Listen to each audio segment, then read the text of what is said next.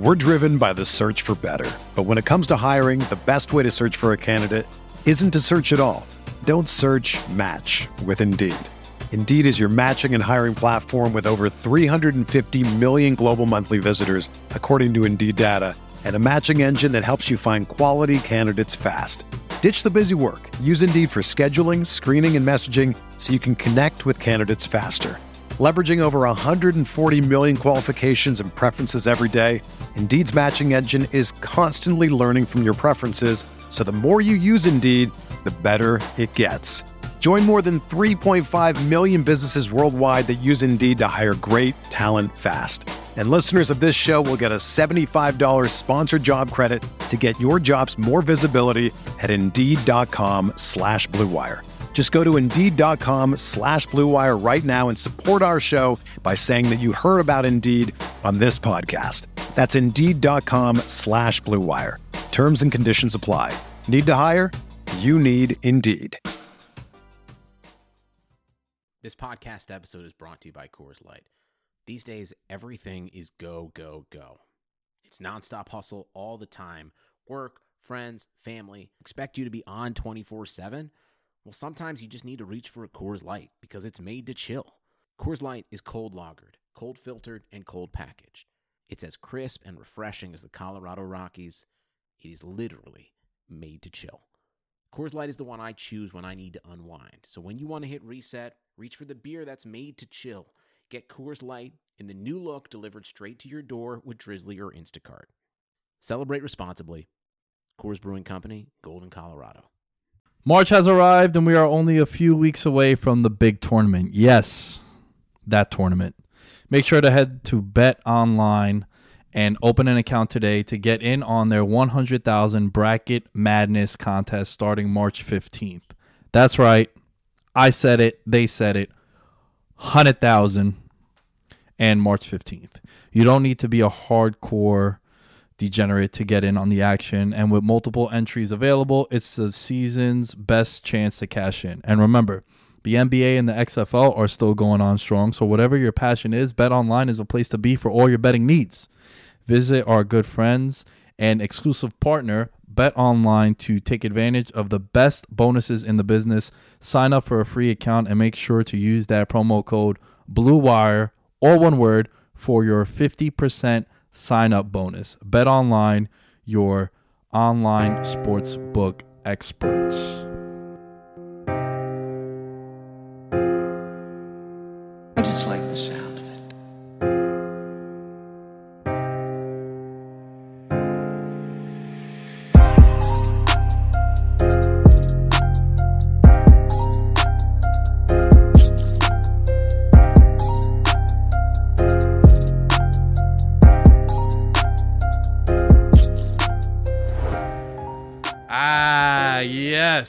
Ladies and gentlemen, welcome back to Veterans Minimum at the Lamb Shows where you can find me. Nick Deus is the name. My guy, A double L E N, back in the building, looking sharp today. Yeah, I, th- I was like, are you reminding people what your name is? Like, Yeah, you know what? That was a really bad intro. I apologize for what that. wrestler used to do that? What the A double L? No, no, what my name is? Like, you would always constantly tell the crowd my name. Not Paul Heyman, someone else. I feel like there used to be a wrestler that used to cut a promo and he'd always like say his name. My name. I don't know. I should know this. Fuck. I don't know. Mr. Look at- Kennedy? Maybe, but he's kind of lame. I was never really a fan. Dude, yo, you know what an ultimate dream of mine is? To build a studio. Well, that that's one of the things Yeah. that's actually in the works. I, I tell you this all the time. Yeah. But I want my mic to come down like Mr. Kennedy's. Okay, that'd be pretty. Cool. that'd be so extra, right? But that'd be so fire if that was the But case. if you had the production for it, yeah. yeah, it definitely would uh, cost us a lot of money to do that. But guys, enough about wrestling memories and trying to shadow our inner superstar. Alan and I are starting this series. If you guys are listening to this on Patreon, you guys are getting it early. It's something that I like to do every year. Last year, the idea was top 25 under 25. Now, what that was is we took every single athlete around the world in all sports, mostly team sports. I know. Uh, I remember Boss had a couple of, um, like I, I think Simone Biles was on his list, and a couple of tennis players were on some Okay. people's list. He went out there. Uh, Tim had an all-time bad take, had Will Lutz on there, and then Will Lutz ended up missing a field goal in the playoffs. just a couple- Shocking. weeks later. Yeah. But that was the, the the point of that was a nice, fun series to get us through a couple of weeks. Where now you know we're not really strapped on time like we are in the football season. So this is where I do like to get creative and bring on more guests, as you guys are seeing over the last couple of weeks, and having more fun and exploring. Because, dude, I don't know about you, but have you watched any of the XFL? No, I'm kind of burnt out from football. Thank you. Thank you. Because I'm I'm just so it just takes so much out of me and you because Yeah. we're, we're both doing the same things. And between like fantasy and for me the betting and preparing for the show and watching everything and now I'm taking notes as you know I go out to bars and I'm on my phone Mm-hmm. because I'm taking notes of like oh shit you know I really think this third down play was really crucial to a team's win whatever and I'm just drained bro Yeah, exactly. Some people just live football. Uh, Just God bless them, but I just they're just obsessive with it. Me, I'm just like I'm into more other sports, and I think because football is from September to February, it's in, or late January, however you want to phrase it. But it's just a consistent grind. And a lot of people start doing stuff in August, so yeah, I think you need to at least take a break from, especially with free agency and the draft coming up. So yeah, I don't know. I just it's. I think I, I'm glad to see players getting an opportunity elsewhere. There seems like this is very stable. It's not like the AAF where it completely crashed. So it's good to see players, you know, making money elsewhere. But committing time to it, I'm good. Well, you know why I think the XFL is going to succeed? A few, a few reasons. One, they have the number one promoter of all time, Hell yeah, Vince McMahon. If you think otherwise, uh, congrats, you played yourself. yeah, I also think that they learned their lesson from the first time, right? They learned what didn't work for them. Um, they're playing a lot of games on Saturday, which I think is really cool, really unique. And also, they're adapting to society nowadays where people love betting. So they have the point spread literally on the team scores. I've watched two XFL games and they were unintentional. Both times were when I recorded the Derek Jeter podcast with the Twins. Shout out to the Twin Talk Yanks if you haven't heard that player profile, that's up right now. And it was kind of just on in the background. And then the other one, I, I did a show before um, my buddy Dominic's wedding, and w- with Impy, and he just had it in the background. So I haven't made time to go watch the XFL. Right. But you know what? It's I'll tell you this much: it's better than watching Mac football on a Thursday night because you do have a lot of yeah. professionals in That's not saying much. I know it's not saying much, but uh, I'm looking forward to the debates of can LSU beat the Guardians and conversations Oh, like that, which are there always fun. But all right, this series, let's get to it. It's called the top 25 quarterbacks of the 2000s. Now, it's very important that we mention a few things in this criteria and this this bill that we put together, right? Alan and I do not know who we have. I went to send Alan the picture, and Alan kind of cut a promo on me. He's like, dude, don't send me your fucking list, man. I want it to be organic. I don't want to see it.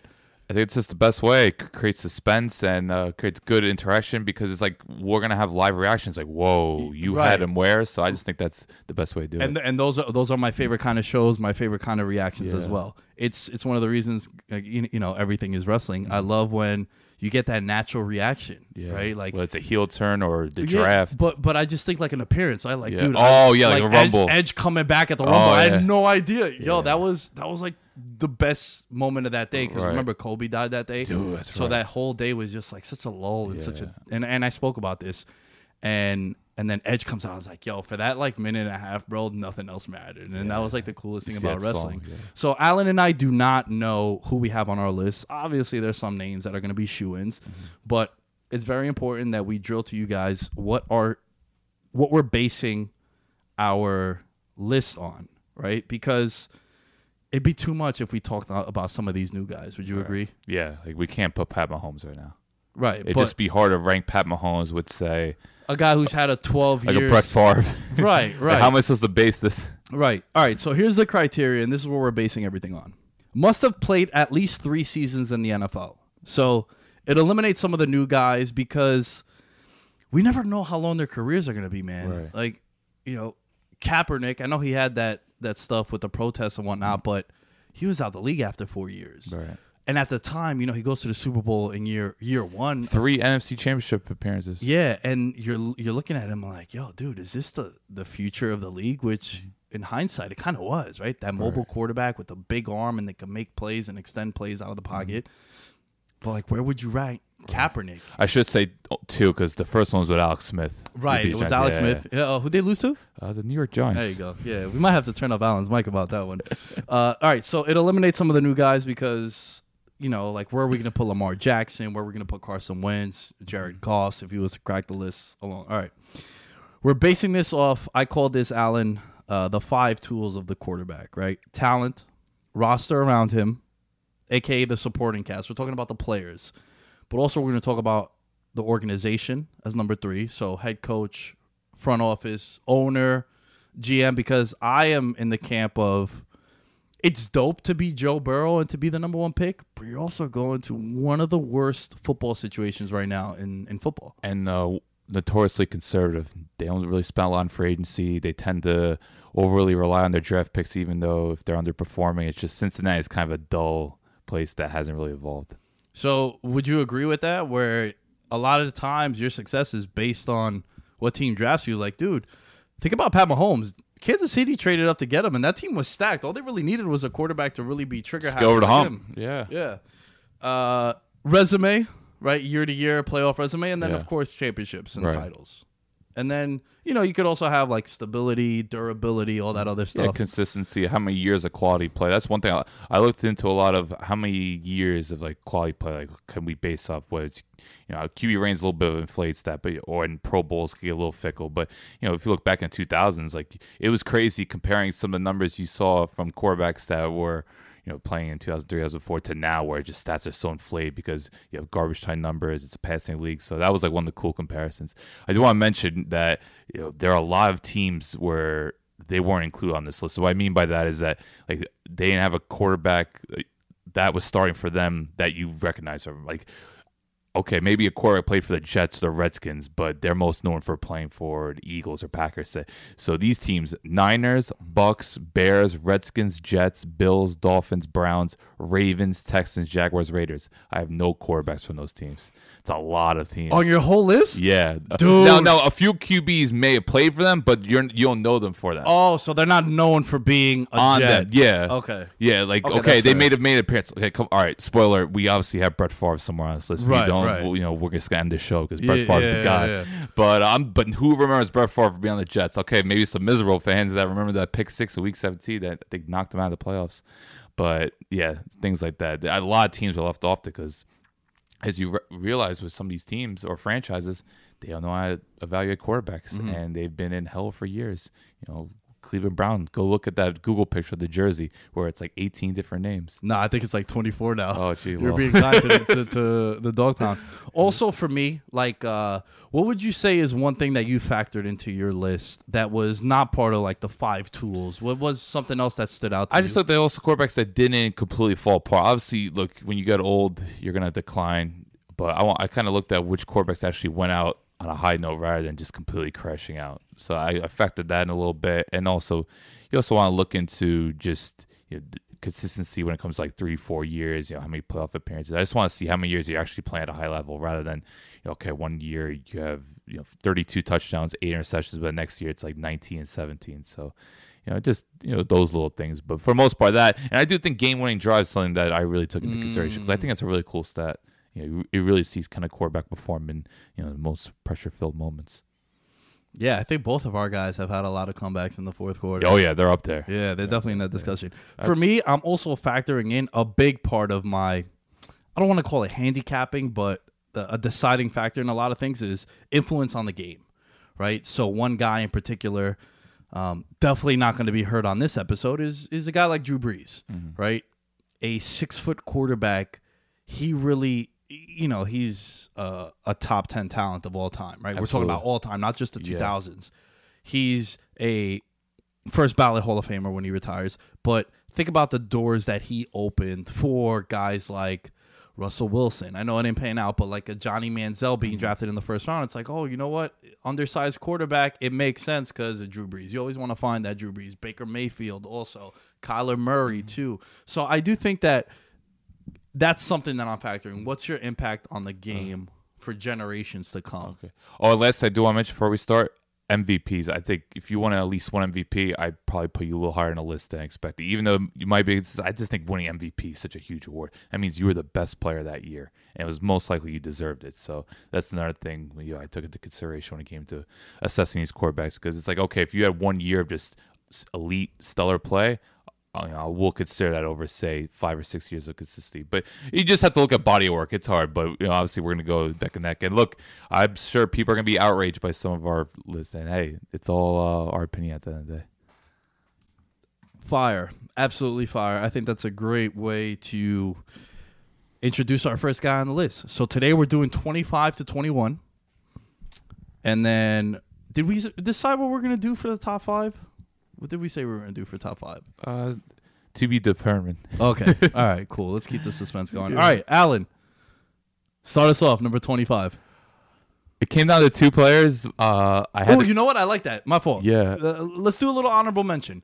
Who are who are some guys that are not on your list that might surprise there me? really isn't much when it came to honorable mentions. I will give credit to Chad Pennington. I do think Chad Pennington, considering his limitations as a quarterback, put together one hell of a career. He's also had two career uh, season-ending injuries, excuse me.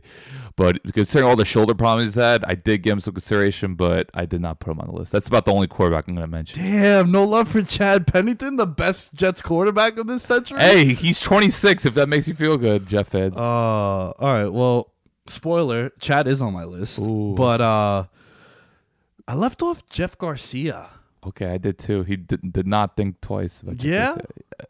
He had a couple decent years. A couple playoff runs too. I viewed him more as kind of like a game manager. All right, that's fair. I also left off Rich Gannon. Yeah, he didn't do a lot in the 2000s. in the two Yeah. that's why mostly Right. because like you know he did go to the Super Bowl in 2002 but that was the tail end Yeah, of he pre- his was in the 90s. Like if we include the 90s, Favre would probably be up there a lot. On this list. He's still up there on my list, but I'm saying Favre could have been like top three. what about Jay Cutler Not a chance. not a chance Not not, a chance. honorable mention Not a chance. and I also left off Trent Green Wow. Okay.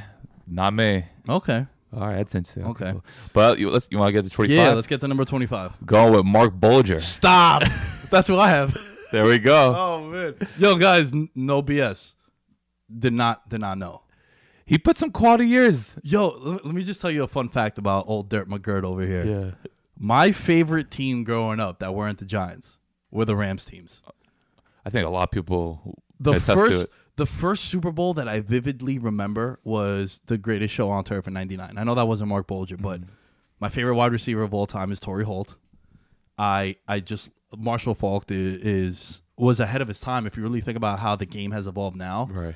And Isaac Bruce also, uh, Ricky Proehl, Ricky Pro. Well, but uh, was. Azir Abzib Akeem? I think his name was the kick Zaire. Ha- Yeah, Ha- yeah. Hakeem, yeah, yeah, yeah. They, they just had like a lot of guys, and that offense was so fun. Mike Martz was, and they had one of the greatest left tackles ever. Yeah, and also the story about losing Trent Green, who was an MVP candidate and was, uh, you know, your starting quarterback. How many teams, dude, lose their quarterback in the preseason? And you're like, all right, we can count them out.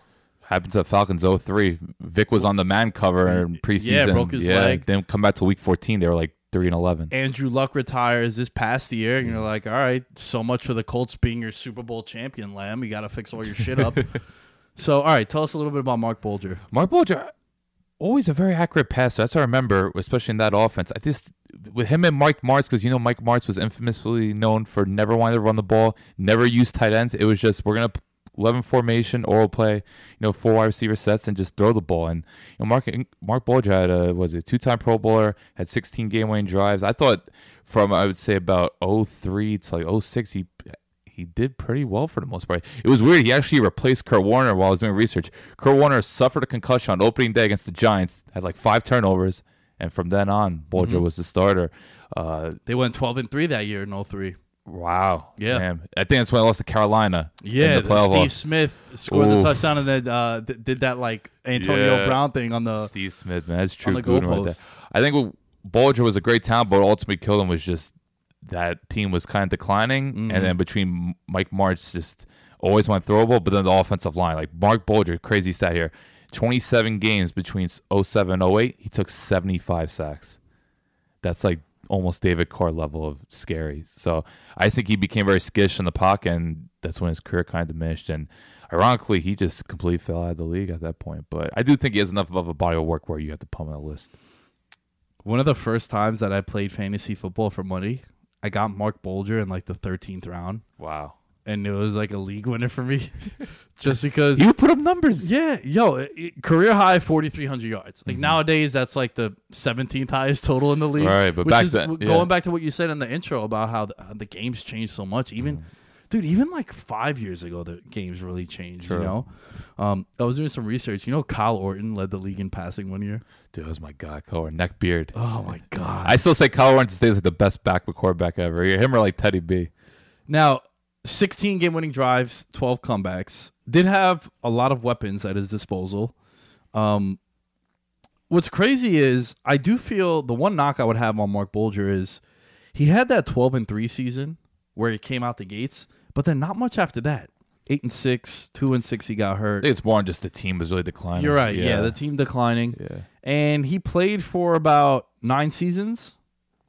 And then after that, To a lot of punishment. He did, yeah. So- You're right. He was. You saw the real Marc Bulger in 2013, and then also in 2014, and then it started to decline. Now in 2006, he did have 24 touchdowns, 80 interceptions, mm-hmm. but and that's where he had his career high in passing yards. But man, those teams were fun to watch too. Well, they were loaded, and it's just the offense. Because I remember Steven Jackson was just coming to the league That's too. right. And Yeah. he was a real uh, because Faulk was at the tail end, so they started using Jackson more. And it's just, I think also the NFC because I think he just got into it when the NFC West was being formed. Because remember back then, Atlanta and New Orleans were in the Rams division. It was so weird. Like the Falcons and Saints were in the NFC West. It made no sense. But once Houston came to the league, that's when Bulger came in. So he was like, he was in a weird mode. Like it was a team in transition, but they still had enough firepower to compete, especially in the division that was really weak. Because I remember back in 04, like it, there was like Seattle and the Rams were like, I think like 8 and 8, and they both played in the wild card round. And I think the Rams won, but then got smashed by the Falcons because the Falcons had Vick, Duckett, Dunn, you know, DVD, good times. But Bulger, like I said, great. He had a great arm. That's one thing, but he just wasn't very mobile. And once the offensive line completely diminished, he just he couldn't really survive. And I thought for some reason he he was actually always on the Rams. I thought he went to another team or something, but I guess he just stayed there and eventually had to move on. I think Sam Bradford replaced him. Do you remember those fantasy files commercials? I don't. So Damn, that makes me feel young. Well, this is like uh might have been 06, 07. Remember Chris Chambers on the Dolphins? oh, okay. Then he went to the Chargers. he was a was- freak. No, he was on Chargers. Yeah, you're right. Yeah. You call that. Um, they used to have a lot of guys. And they would just do ridiculous. Just so Marc Bulger hit, and apparently that was one of the ones that was actually real. Mm-hmm. He was known for his accuracy. Like he was a very accurate quarterback, and they had the first down markers, and he hit the first down marker five times in a row. Wow. And it was about from like 25 yards out, and he would hit it, and then it would rotate to two, and then it would rotate to three. Gosh, that's pretty cool. And uh, you know, there was other ones where, um, Andre Johnson like spat the ball out of the the the jug machine, Mm. and then ran like 80 yards to go catch it. And it's like, come on, dude, like that's not possible. Let's go. All right, who you got? Twenty four. 24. I have. I feel like this one's gonna get you going. Kirk Cousins. Wow. Okay. Okay, now hear me out. Not on my list. Hear me out. He has started 93 games in his career. He became a guy who Washington was able to. You got. I'm also factoring in this. He played for the Redskins, which is, uh, the lowest of low. yeah, and he was in the same draft class as RG three. RG three was supposed to be the guy. RG three gets hurt, and then in comes Kirk Cousins. Remember, also an older quarterback. He was 24 years old when he made his first start in the NFL, and he was a guy that was able to. When you give up that many, and this is why ultimately I have Kirk Cousins on this list, dude. When you're giving up that much of your future for a guy like RG three or any quarterback, and it doesn't work out, you put yourself in a big hole. And I know Washington didn't win a Super Bowl or they didn't win a playoff game with him, but just imagine how bad it would have been and should have been for Kirk Cousins and the Redskins if it wasn't. For He kept Kirk. them semi relevant. Yeah. and and that Garcon, DeSean Jackson year was Prime fun. Jordan Reed. That was a fun offense, Yeah. and you know they they won a division also. I know that was with RG three, but they they also won the division where they played 15. the. They lost the Packers. Yeah. Yeah. Um. Oh man, I remember I, I put a lot of money on that Packers game. I couldn't believe that one. But you know, a lot of 29 touchdowns, 25 touchdowns, 27 touchdowns, 30 touchdowns, and then you're looking at 10, 13, 12, 11 interceptions. Doesn't really turn the ball over much. 13 game winning drives, 10 comeback 10 comebacks, four playoff games. I might be uh, living in the moment. I thought that win that he had in New Orleans was Super really, really big, No. super impressive. that but then the again, feeling. he uh, shit the bed against the the Niners. I was very upset when I watched that. I couldn't believe how that team beat, beat the Saints. But The offensive line's so bad. That was just a right matchup for San Fran. Because you know Kirk Cousins just can't handle pressure. He's not very athletic. I just didn't. I was looking at his his, record, and he, he's forty four and forty two with two ties. uh, Sixty six point nine completion percentage, hundred and fifty five touchdowns, seventy one interceptions, close to two to one ratio. But I think for how bad that organization has been, the fact that they didn't really ever make him the man, and They him never having- fully embraced him. yeah, Yeah. and you know now you're looking at Washington and They're in flux. Alex Smith gets hurt. Yeah. Dwayne Haskins. I mean, I'm still not a fan of his, Uh-huh. but Jay Gruden was there, and him and Jay Gruden kind of they were productive. They were an offense that I wouldn't say put the fear of God in you, especially when they played on prime time. But They had a lot of talent around them. I thought he I was stable yeah. too. You know, he didn't he didn't miss many games when he got the starts 16, 16, 16. The the 3 years that he started for the Redskins, he started all all 16 games. They make a decent defense. I'm just not Kirk Cousins guy.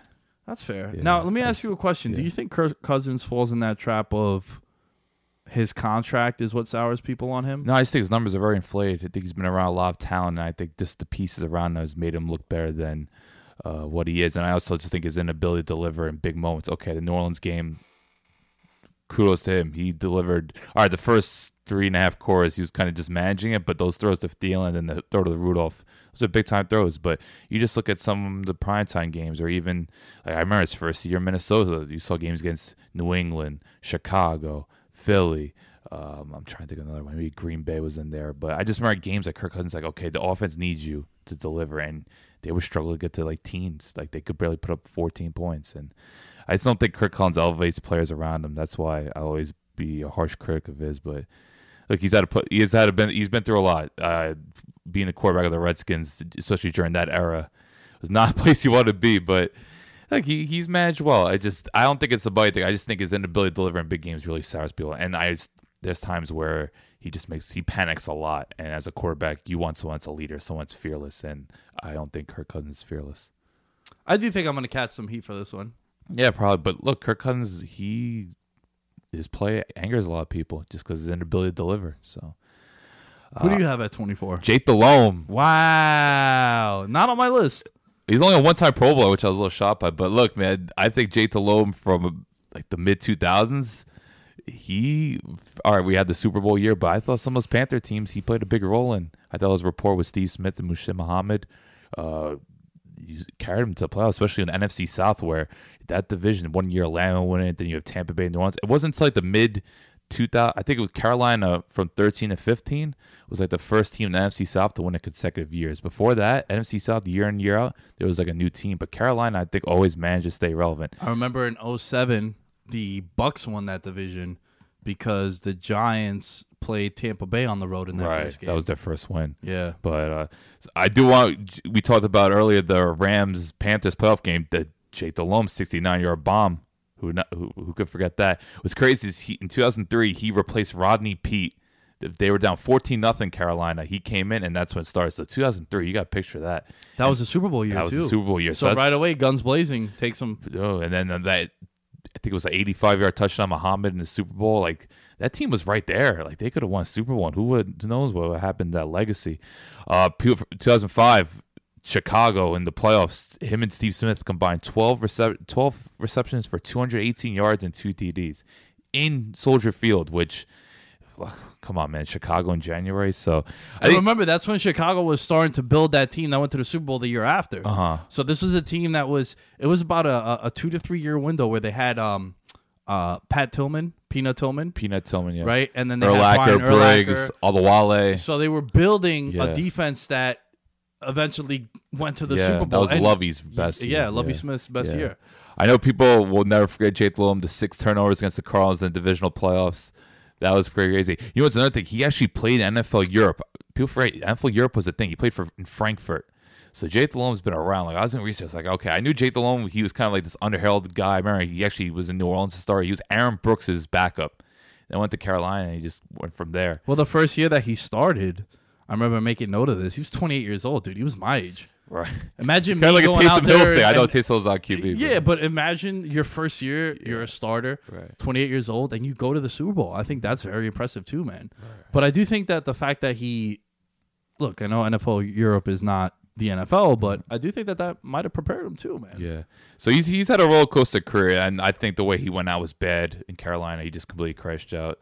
But I think just his body of work when it came to delivering the playoffs, going to the Super Bowl, and put together a couple good years, you know, that's worth it for me. He wasn't. Was it Jimmy Clausen that replaced him? Yeah. it was Jimmy Clausen. Right. I was gonna say was it Cam, but I felt like he was there and Oh, no, because uh, they he got a contract extension in 09. It was five years, forty two point five million.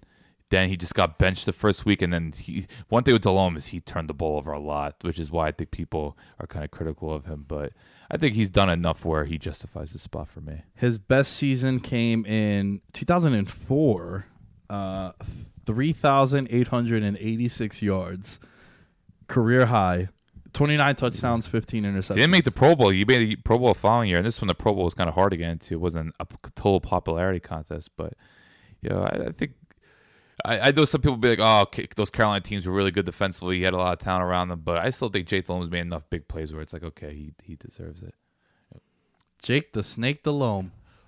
Delhomme. Yo, you know what's funny? My buddy Dominic had a Jake Delhomme jersey, a Black Panther Jake I feel like you either really love Jake Delhomme or you couldn't stand him. That was the thing. Yo, you know, in the old studio we used to have, we had a collection of legends. Yeah, I remember Joey Harrington, Joey- Stephon Marbury. Yeah, a lot of classic. I remember ones. Joey wanted me to bring my Dwyane Wade Marquette jersey. I was like, nah, chance. I still wear that like every day in the Nah, summer. but that's like a classic though. We had we made oh yeah, legends. we made a big emphasis on you can't have a guy that was good. like we had to have But usually, like you get rid of those jerseys. Like, why would I still have this? right. Yeah. Right. All right. Twenty three. 23. I'll lead this one off. I was kind of excited to talk about this dude. I don't know why. Number 23 for me, Matt Hasselbeck. Wow. Same here. Yeah? Yeah. Okay. Yo, so I also think his uh his career was very interesting, right? He's uh back up to uh Brett Favre in Green Bay. Um Came to the league in the '90s. First '90s QB. three three time Pro Bowler. Uh One Super Bowl appearance. Also, what about this? 1998 sixth round pick, dude. This isn't a, a this is a guy who had to really scrap to Yeah. make it to the league. Before Brady. I I really like the fact that he um four consecutive division titles. He was always in the playoffs. We didn't think about Yeah. like, those Seattle teams. People forget with Shaun Alexander and you know they had a really good defense as well. Like him and Michael Holmgren had this rapport. They just consistently be in the playoffs. 212 touchdowns, 153 interceptions, passer rating of 82.4, 60.5 percentage. Uh, like you said, a lot of playoff appearances. Beat Um, out Trent Dilfer to get the starting job. Fun fact. Right, and then Trent Dilfer works with his brother on ESPN, or worked with his Yeah. brother on ESPN. But Hasselbeck's 11 postseason starts as a QB ranked 16th all time in NFL history. Five straight, leading the Seahawks to five postseasons in a row under Mike Holmgren. Like you said, at one point, this was a dude who was in the playoffs every single year.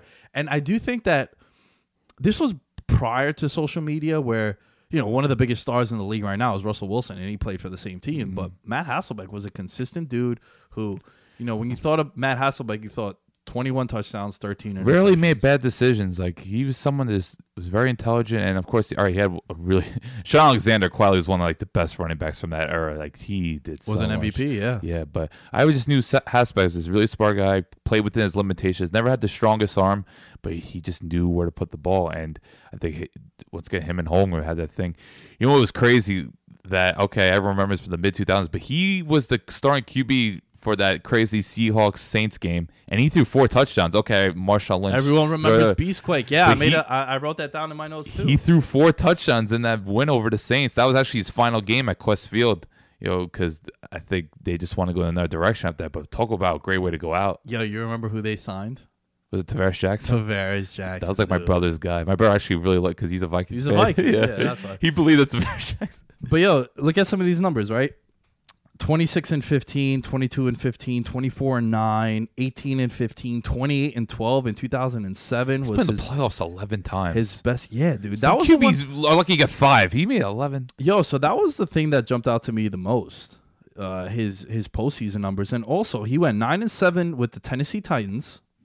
A lot of people forget that was almost a playoff team in that year, and then he kept the Colts afloat in 2015. Beat the Falcons in Georgia Dome. I'll never forget. they that. the he went I think like five and two, maybe Yeah. five and three. He just managed the game, and that was during the Pagano Grigson scenario. It wasn't with Frank Reich. He yeah, just- so there was a lot of BS that he had to deal with also, and I think you know he this is the the another guy on the list that was consistent. he was resilient too. I know injuries derailed his career. I remember he just had a multitude of injuries. I remember, I think it was he had like a lower back injury. Then like he had broke his wrist. It's just he has he eventually injuries torpedoes his career. But I think that's a lot the case with a lot of quarterbacks. But he's just a smart dude. He really is. Similar to Jake Delhomme. Imagine what his career would have been like if they would have won that Super Bowl against the Steelers.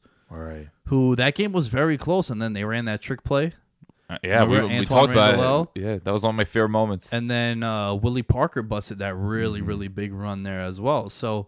Yeah, man. I think Matt Hasselbeck, one of the more underrated quarterbacks of the 2000s. I think Yeah. also people just don't talk about him because he never did anything too flashy. he was just he was vanilla. Efficient. He was vanilla. You knew what you what you were getting with him. Yeah. Uh, and he was consistent. Yeah, we do have to mention though the one one of the greatest, one of the most legendary moments.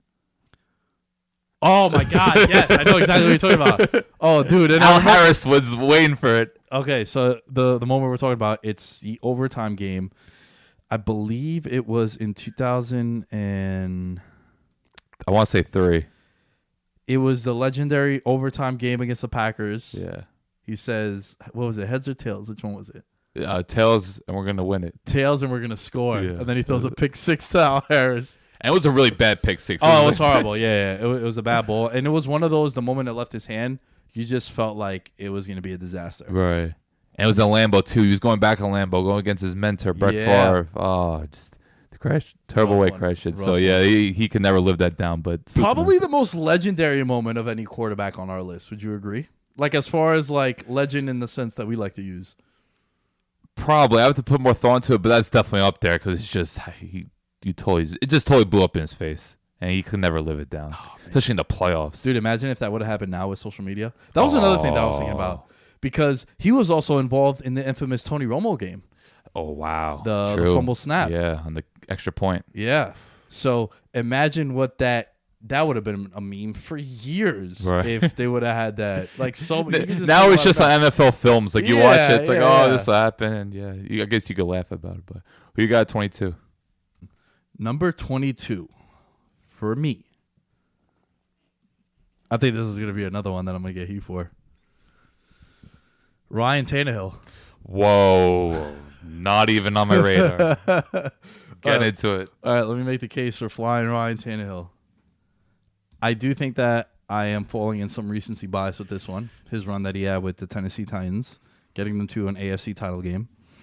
A part of a draft class where he was the biggest wild card of that draft class. Definitely forgotten about. Definitely forgotten about. Well, actually, Brandon Weeden has been forgotten about. I, But- w- I wouldn't count him, but if you go back to that, and the reason why I also have him on here is because I remember that draft because I was there. I went to that draft 2012, 2012, and then I went to 2013 with you. good times. And in 2012, I remember the conversation about around Ryan Tannehill being, well, is he going to be able to transition from being a wide receiver, one year starter as a quarterback at Texas A&M, then going over there? Also, he was one of the many first round quarterbacks in that draft class, right? Mm-hmm. Do you remember the the first rounders? Had Luck. Well, Wilson wasn't first round. No, Wilson was the third round. Yeah, so Luck, RG three, Weeden. I'm th- I feel like I'm missing someone. Him. Okay, so it was four. Yeah. All right, cool. So Ryan Tannehill uh, comes out is the number eight selection in that in that draft, and then you're just looking at it and, dude, we talked about um, we talk about being in an organization that was not the most stable. That's putting it kindly when it comes to Miami. Yeah, like this is an organization that they had a some lot of turnover, a lot of bad draft picks. you had a you had an organization that got rid of their best players within like a couple months of each other, right? They got rid of Suh, they got rid of a die, a, Jai, they got rid of Landry, uh, Landry. They didn't know what to do with DeVante Parker until like four weeks ago. the Adam Gase effect. You know, so I made the playoffs in a division which it was You're not winning the division. you're not going to win the division, yeah. So you got to go through the wild card, and it was also a time where the AFC was a lot more like right now. The AFC is really top heavy, Yeah. right? It's like there's three to four teams that really are consistent year in year out. But this is also a time where you had like the Ravens and the Steelers going at it, right? And even mm-hmm. the Bengals, right? Let's not forget about the Bengals. Um, you had the Patriots, you had um, the Colts with Peyton Manning, and obviously like Andrew Luck comes in, but Andrew Luck right away, three straight seasons of eleven and 5 and you know you had Philip Rivers out west, you had uh, um, Peyton Manning ends up going to Denver, so you had a very competitive AFC East. I think the one thing with Ryan Tannehill that I'm the reason why I'm putting him on here is, dude, he was he was healthy outside of that one season.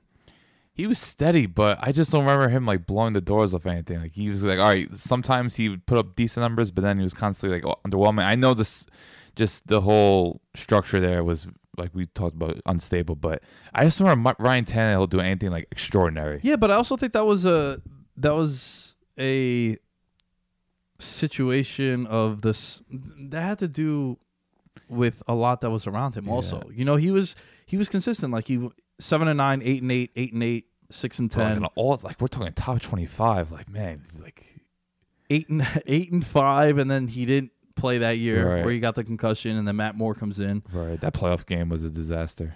I just I've always been a Tannehill guy, and I think that he got a lot of heat.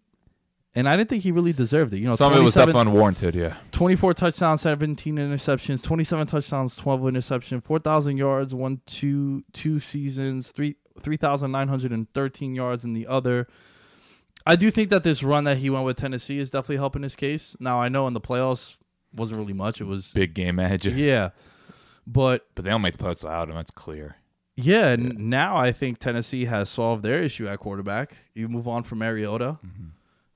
So I know this isn't going to be a popular one, but I I feel right with him being one of the more not iconic, but one of the better quarterbacks of this this century. All right. I know you don't agree. I can tell by your face. Nah, did not. Shout out to the. YouTube videos, man. Make sure you guys are following those and subscribe to that. 22, I got Matthew Stafford. Wow. Okay, so Might be a little low for people, but yeah, yeah, he's on my list Yeah. for sure. Um, but not on this episode. So Okay. all right. I do think Stafford's numbers are a little inflated between playing with Calvin Johnson and just that Detroit offense, where it wasn't like four years where they didn't have a 100 yard rusher in a game. It was some crazy stat. Yeah, yeah, like yeah, yeah, 40 yeah. sign. They just couldn't do it.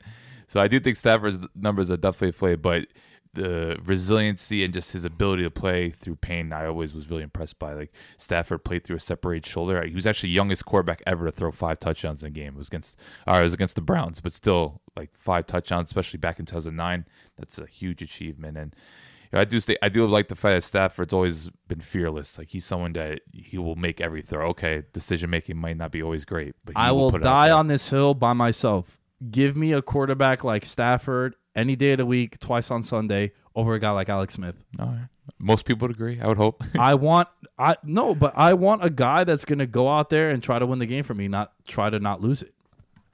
Yeah, because because when you think about just Because look at the whole Alex Smith thing. We mentioned before, like how frustrating. Year in year out, you have a championship caliber roster, and you're just consistently being held back. Like you can't compete with the Patriots, or you all right, you maybe could beat the Steelers, but you're falling short. And it's just this guy can't throw downfield. Because to me, it's like you need a quarterback to throw downfield. And Stafford definitely can throw downfield. Or maybe not for maybe it'll be in double coverage, but hey, he could. uh He sometimes got the job done. I thought one of the craziest things in 2011, which where he was comeback player of the year twice is back to back weeks. So week three against the Vikings back in 2011, they were down 20 to zero at halftime. They win 26-23 in overtime. Then they play the Cowboys the next week, which was the infamous Calvin Johnson game. They were down 27 You to said 3. double coverage. That was literally triple Yeah. coverage. Just throw it up there. down 27 to 3 in the third quarter. And this was before Atlanta New England thing. I hate that I even brought it up. But then they won 34 30. They beat Dallas. So, so yeah, Stafford 2011 comeback player of the year. Things were really building up for him. Because remember, the first two years, he suffered some season ending injuries. It was pretty gruesome. But I think the reason why Stafford's kind of lower on my list is just there's a lot of seasons where, okay, stats look good, but it's just he kind of, or the team in general, kind of disappointed or played well below expectations. You look at 2012, didn't really build on it. 2013, that's when Schwartz got fired. I think they were like 7 3 and they completely faltered. Then 2015 started 0 and 5. And then 2018 season, man, there was a point where I thought Stafford might not even be the starter anymore. I thought this past season he played pretty well before. Once again, just another quarterback where injuries kind of derailed his career a little bit, but I think he's still someone that you know warrants enough respect. Someone that's like we said, true gunslinger. But I just think the lack of like he's only been two playoff games, and I know we could talk about the situation. Detroit, not the ideal franchise. Well, yeah, and I hate to cut you off. Mm-hmm. You got to remember, you got to throw in the mix. A couple of Viking seasons. Got to go through Rodgers, right, right? Didn't the Lions? that Cowboy playoff game that got kind of jobbed. Right, but it also took the Lions, I think, 23 years to win in Lambeau. It was something ridiculous Yeah. like that. But dude, I think from 2011 to 2018, didn't miss a start. He's had a great body of work. And and I think that stuff means something to me. Yeah, durability, of course. Yeah, Yeah, you and- need that. And look, since 2009, are they going to take a quarterback number three overall this year? Who knows? I don't think they are, but I think he's brought stability to that position. Yeah. And outside of two seasons where it got cut short with injuries, he's been reliable. Yeah, dude. he's had some And- down years, can't deny. And, but and yo, you know, I said that thing about Alex Smith before and how Matthew Stafford, I love a guy who's a gunslinger. Mm-hmm. Dude, he doesn't really throw a lot of interceptions. he just could be 22 wildly and 12, inaccurate. 32 and 13, 24 and 10, 29 and 10, 21 and 11, a 2.4 TD to INT ratio.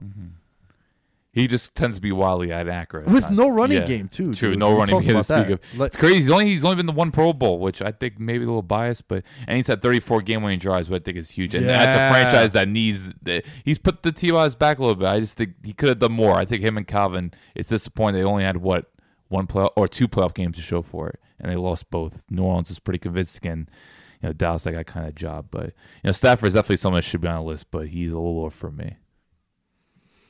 All right. Last but not least, at least for this episode. Or did you, who was your 22? No, Stafford's 22. Oh, so, oh, Yeah. so we agreed on that one, too. Oh, you didn't you have Tannehill at 22? Oh my God, I'm an idiot. Yeah, yeah. you know what I'm doing? I'm writing down yours and mine Yeah. as we're going because I'm We, we got we got graphics. Bulger and Hasselbeck so All far. right, all right, all right. Number 21 for me, my guy, 10 mode, Chad Pennington, baby. Wow. Okay. Two time AP comeback player of the year. Talk about significant injuries. Comeback player, yeah. um, not exactly the most talent around him. Yeah. An organization that is not exactly the Patriots. They've had their issues.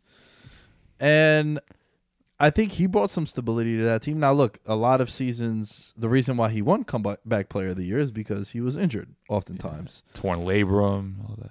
But also, I like what he did when he went to Miami. Actually, won the division that year. Eliminated the Jets in the process. That was Yeah. the Favre year. Yeah, and in 08, they won that division again. Grain of salt because that was when Brady got hurt in week one. So Yeah. that's the only time And I f- felt like they rid the Wildcat wave. That, that was the year. they did. Yeah, Yeah. yeah, they did do the Wildcat, but 10 game-winning drives, seven comebacks, um, 64 interceptions to 102 touchdowns. I really wanted to show love for him because of what he did with the Jets. Now I know it's not saying much, but don't forget it was also that year where O'Brien missed all those field goals too against the Chargers, where they were a Yeah. favorite, Lost to Pittsburgh. and then they paved the way for for Mark Sanchez, and they had you know the the Brett Favre year in mm-hmm. between that, but only eight seasons with the Jets. But I think with Chad Pennington, man, I I think for that team, he made the playoffs. He's played in six playoff games, which was a shock to me. Pretty surprising, yeah. And in his first two stints in the playoffs, actually won games. So he's two and four in his career in the playoffs.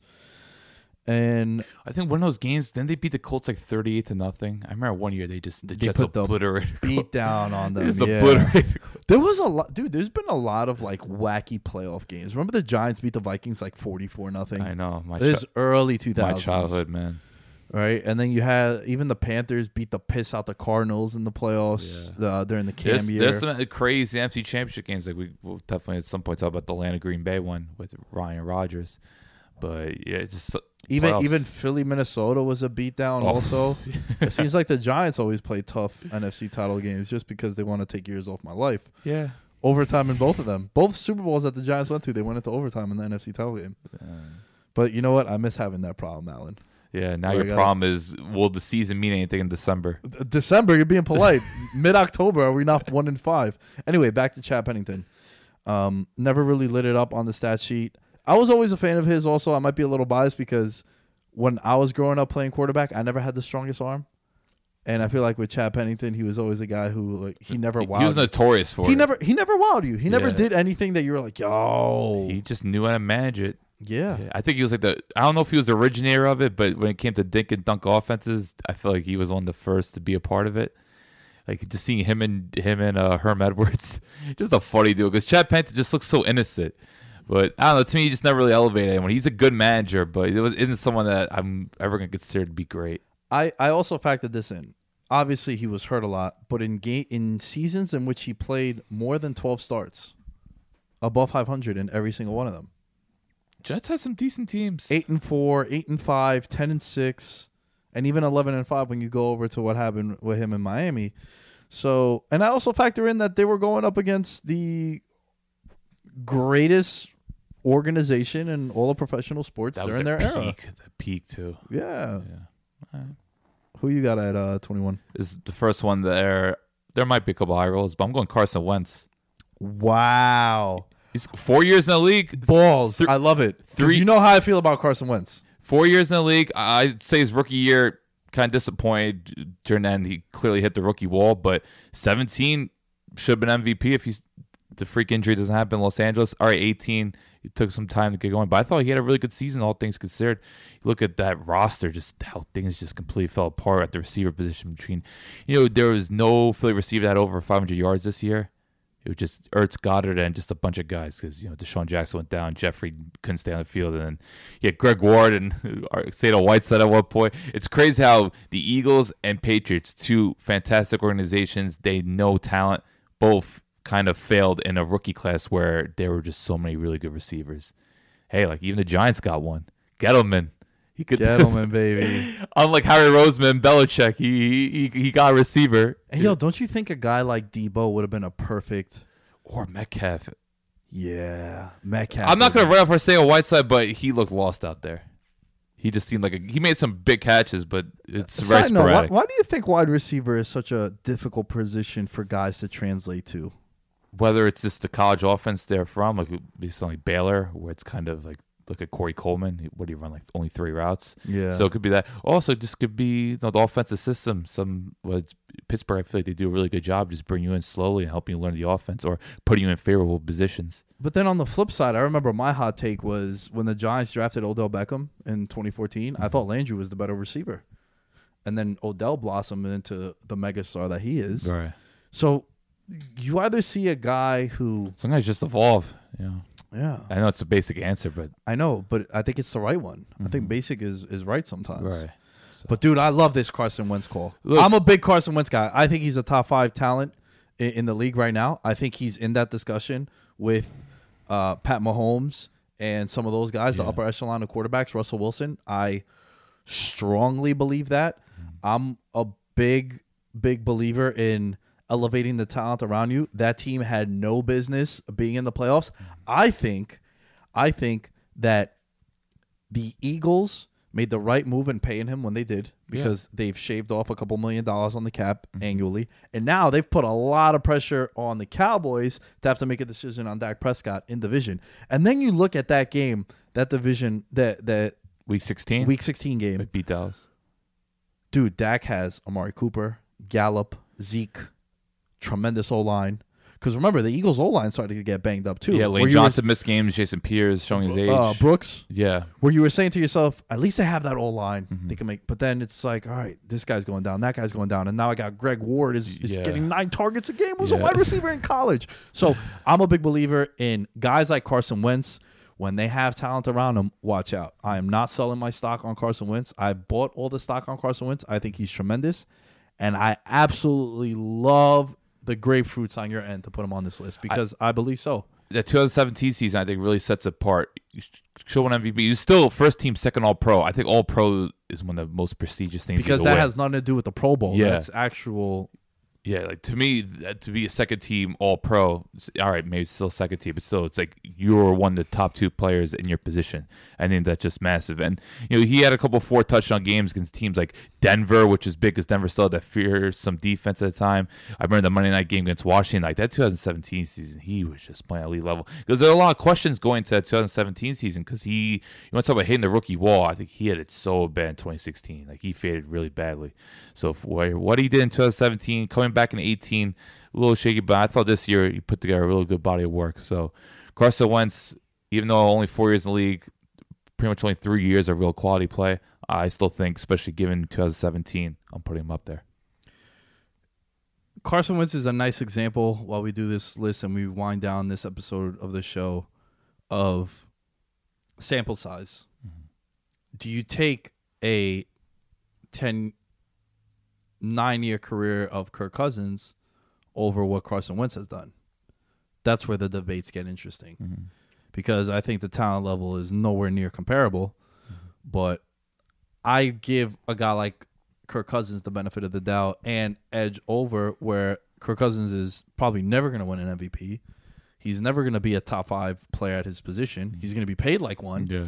But I also think the consistency over a long time period. But then again, you look at guys like Terrell Davis made the Pro Football Hall of Fame, and what do you have? Five good seasons. Right.